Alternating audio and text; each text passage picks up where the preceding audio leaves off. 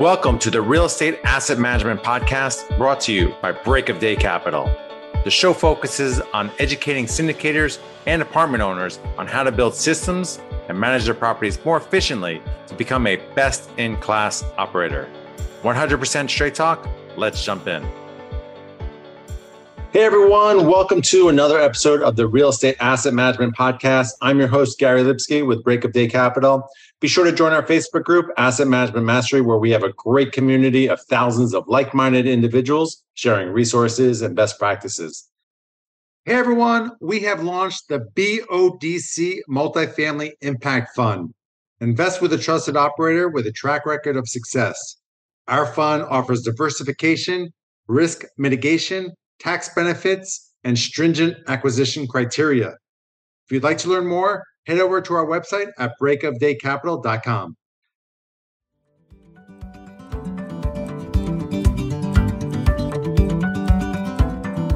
Choosing the right insurance coverage for multifamily properties isn't that complicated if you know who to talk to. At the Garzella Group, we're uniquely qualified to help you navigate the range of policy choices you have, and we're committed to saving you 30% in the process. We do intensive market research and have nationwide relationships, so we can find coverage other insurance brokers simply can't. We should talk. Go to quotenow.biz and we'll start the conversation.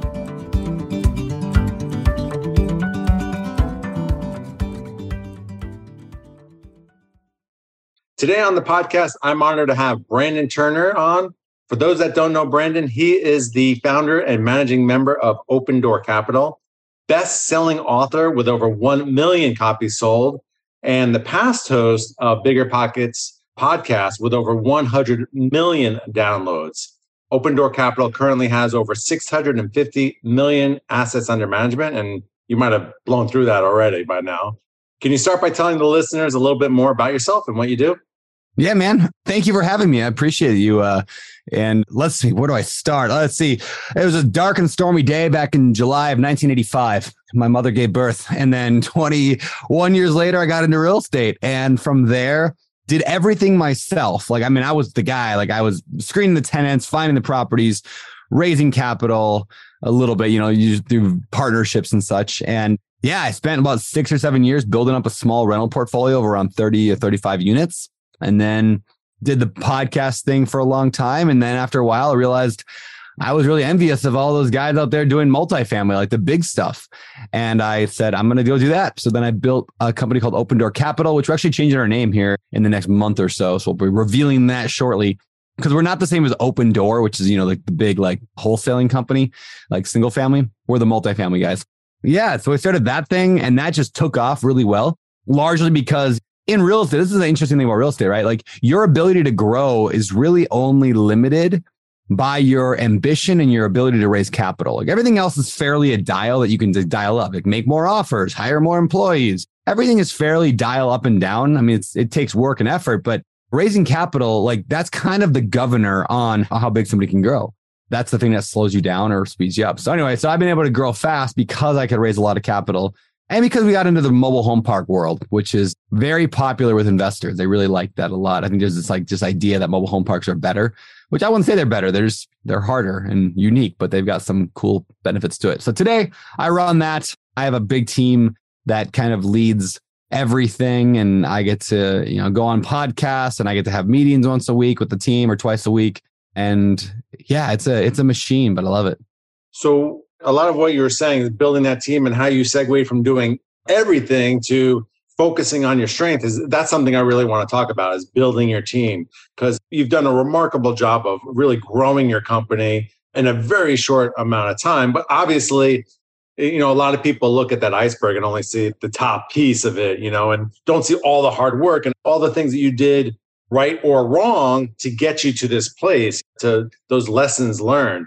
So Talk to me about how you built your team and, and the different roles that you have right now.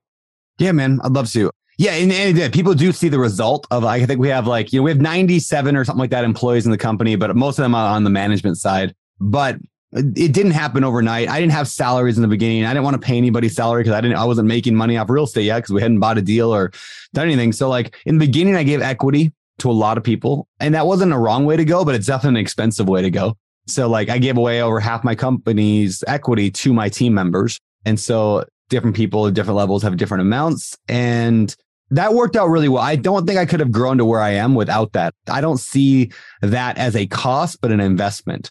In fact, yeah, it's kind of the question. If I gave away 50% equity, can I do twice as much? I think by giving away 50% of my equity, I gave away, I can, I mean, I've done 10 times as much than I probably would have done without because everyone's very well aligned and incentivized to grow. So that's been a big piece of it. Also, the other thing we do when we're hiring people is there's a quote from the movie Minority Report with Tom Cruise, like that kind of futuristic movie back in the day. And they said in there, there's a character who says, In the land of the blind, the one eyed man is king. And I bring that up because sometimes it's easy to think, well, I can't attract the top talent out there. I can't bring in a lot of people. I'm not as experienced as Brandon. I don't know the podcast. But when you've done one deal, you are a god to a million people who have done zero deals, right? If you've done two deals, you're a rock star to the people who've done one deal. So there's always people that are talent out there, especially in our world. Real estate is the sexiest industry there is. Like, I'm not like maybe Hollywood people, maybe more people would say they want to be a Hollywood actor, but I don't think so. I bet you we should actually do that poll someday. I bet you if you poll on a hundred different careers, poll the average American, and, and one of them was do you want to someday invest in real estate? I bet you it's 98%. You know, like everybody wants to be in real estate someday because we all know as Americans and as North Americans slash Western civilization that real estate is a phenomenal investment. So when you can bring people into your world as either an employer, in my case, I did a lot of internships. So I'd bring people in to do unpaid internships where you get paid on performance. And there are people that will hustle and try. And, you know, 90% of them don't work out, but the one out of 10 like that's my core. And so like my COO came from our world of being an intern. My VP of investor relations was an intern. My director of marketing was an intern. And so they all started that way. You get to see who talent is and move them to a spot that they can prosper and, and thrive. It's funny you mentioned Hollywood. In my 20s, I co produced three low budget independent films. Oh, nice. Um, and real estate is much, much better place to be in because way better you know you could force appreciation you have much more control. Like in in the film business you're relying on a lot of other people and i yeah. hated that you know? Mm. and everyone is really looking at out for themselves where i think in real estate there's so much better collaboration. You never know where your next partner is going to come. There's just a much much more real friendly environment versus like fake friendly environment. Yeah 100% real estate's like a team sport and at the same time it's not a sport in that you're not playing like me winning doesn't mean you're losing. You're lo- you're winning doesn't mean i'm losing. So it's a sport where all the teams are kind of working together. I get asked the question a lot why would you buy somebody else's deal? If they're selling it clearly it's a bad deal. I'm like no we just buy different phases. I mean we sell property all the time and we buy property all the time. And sometimes we just got tired of one or we did what we wanted to do or our, loans coming through or whatever you know like come and do it. Like yeah it's very much a collaborative industry, which is a lot of fun. Yeah, yeah, I love being. We I was just at Khleif's mastermind with your partner and yeah, uh, Brian was partners there. actually are, are yeah. they were, didn't make it the past week, but yeah, you never know where your next partner is going to come from. I've been able to get tons of lessons learned from my network and not having to go through the same things that they went through, which is great. Yeah. Yeah, for sure. Yeah, it's been fun. Yeah, it's it's like playing a team sport. You're playing basketball against another team that you get to help win as well. like, like how great is that? So, are there certain attributes you look for in team members when you're hiring them, even at a, at a lower level, on internship level? Yeah, yeah, it's a great question. What blows my mind every time is we'll get a lot of people to apply for our positions. I have a big Instagram following, right? So, like, we put on Instagram, we'll get hundreds, maybe even a thousand applicants for a job. And then we'll just ask them all like to do something like, hey, send us a one page PDF that explains what you would do if a tenant didn't pay their rent. You know, something like that, right? I don't even care what they write. They just got to do it. Like, like literally 500 of the thousand will not complete test number one. So, you know, they say 80% of is just showing up. It's so true. 80%, like we'll do another test with the other 500 that are left and half of them won't fill out the second test. So like all of a sudden we're at 75% of people have already fallen away because they didn't do two documents. Like I don't even look at the documents, whatever they submit. Maybe I'll quickly glance at them, but it doesn't matter. Did they do it? So a huge piece of it is just the continual showing up. it's one thing I look for over and over is I, I want to look for people who just show up in all areas of their life, who have like what you could call integrity. Like they do what they say they're going to do. If they say they're going to go to the gym, do they actually go to the gym? If they say they're going to, you know, whatever, save money, are they actually saving money? So I look for that in other areas of their life because I know that translates to business because winners win. Tom Brady shows up and just works every time. Like they're not paying him extra for it. He's just doing the work.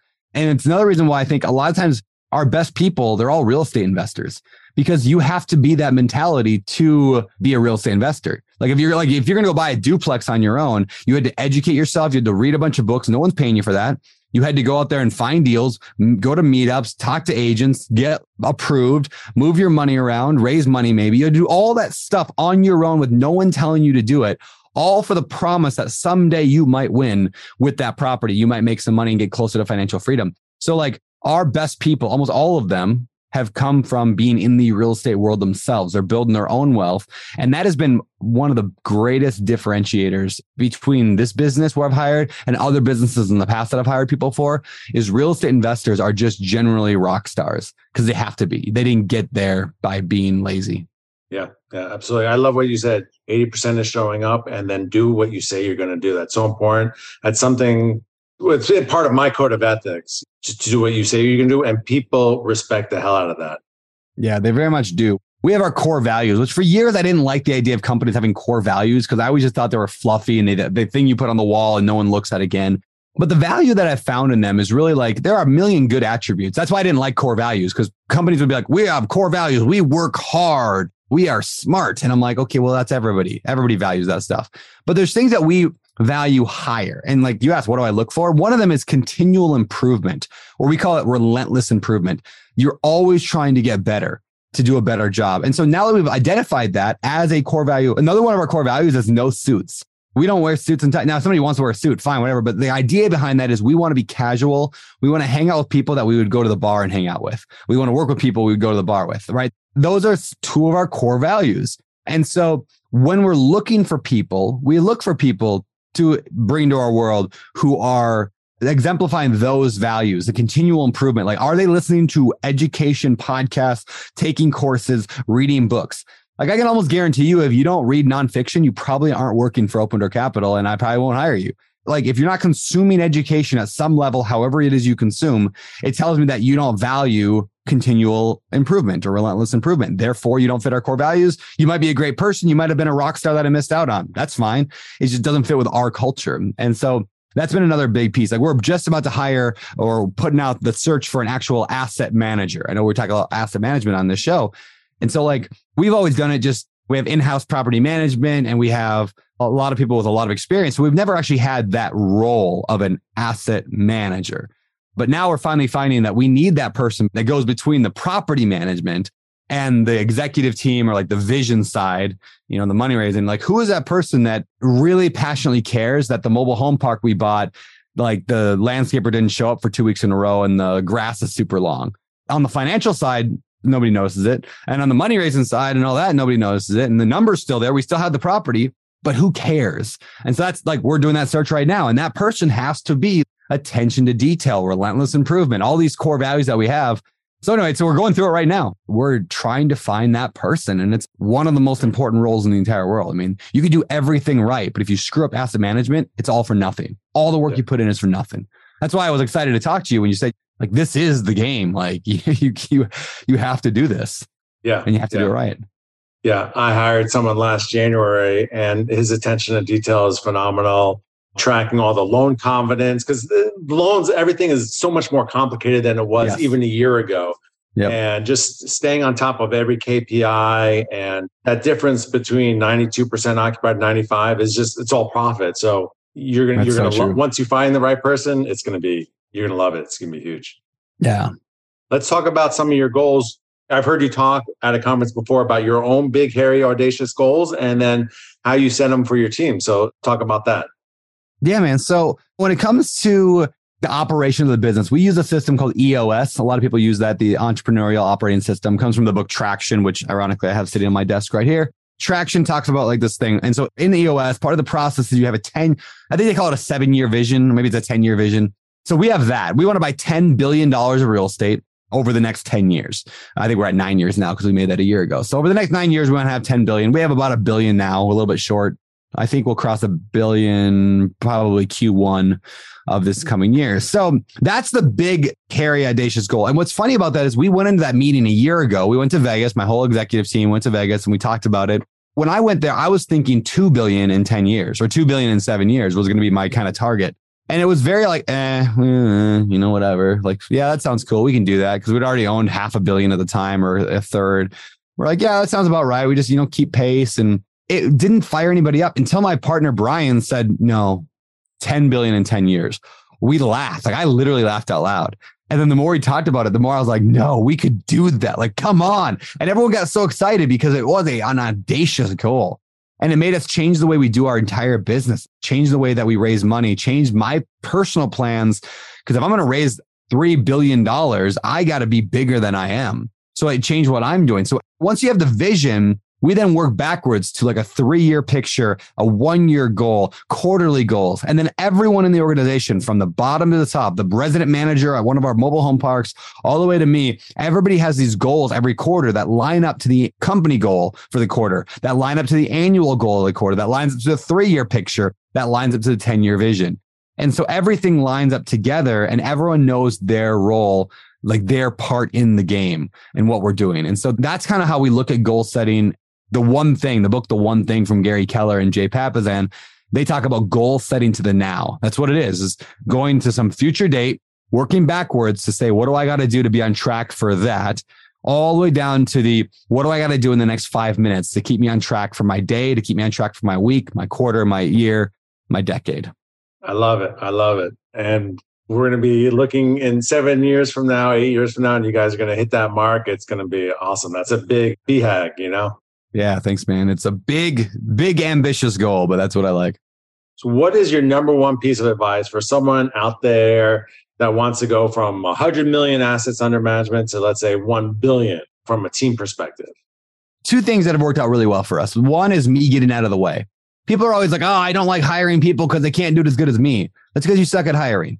like I, I sucked at hiring for 15 years if you can't find somebody to do it better than you, you're not doing the right job hiring because there are people who can do it way better than you. Like you're not the end all be all. I'm not talking about you, but you know, people listen, you're not the end all be all in anything. There's absolutely nothing that I'm the best in the world at. It just does not exist, right? There's always somebody better. Now, there are things that I do really, really well. And so I'm going to keep my focus there. Like I'm really good at the social media game. I like it. It's fun for me. It doesn't feel like work. So that's what I should be doing a lot of time. I'm good at the kind of the high level leadership stuff. I love EOS. I love having those big, broad meetings where we're talking about 10 year or $10 billion visions. Those are fun, but I don't get involved in a lot of other stuff. So number one, to, to really scale, it was finding people who are ridiculously good and putting them in that one role and then managing them within some system and leading them in some system, not even managing. I don't even manage, I lead, which is different, right? Like I don't do performance reviews. I don't do a lot of like that management stuff. I don't keep people on task. I don't even know what my team does most of the time. But because also I have amazing people that are properly incentivized. Again, like I said at the beginning of the interview, is I'm not afraid to give away equity because I know that it lines everybody together and we're going to do way more than we would do separately or that I would do alone. So yeah, give the right people, incentivize them properly, and have a big audacious goal that you're going after and you'll see your you'll, you'll see 10x 100x growth. Absolutely. Absolutely. Tremendous amount of golden nuggets for our listeners. If you haven't read the book the one thing and traction i highly highly recommend it. Easy read. For 15 bucks for the book it'll bring you you know multi-million dollars in, in profit. So definitely check it out. We also talked about culture and showing up is is is at least 80% so Great, great stuff. Brandon, thanks so much. Where can well, listeners find out more about you and Open Door Capital, which will be soon uh, a new name? Yeah. Yeah. So odcfund.com, odcfund.com. That's the website for our Open Door Capital. And then I'm just over on social media everywhere at Beardy Brandon, Beardy, Beard, Y, Brandon. And beardybrandon.com is my uh, kind of my text message newsletter I send out every week. So Awesome. Thanks so much. This is Gary Lipsky signing off. I'll be back next week with another informative episode on the Real Estate Asset Management Podcast. To all of our listeners, thanks for joining us. And if you like this episode, please head over to iTunes or Stitcher and like, subscribe, and review this podcast as it will help us grow our audience and reach more people. And if you'd like to learn more about what we do at Break of Day Capital, Head over to our website, breakofdaycapital.com, and sign up for our newsletter and or fill out our investor application. We'll talk to you next week.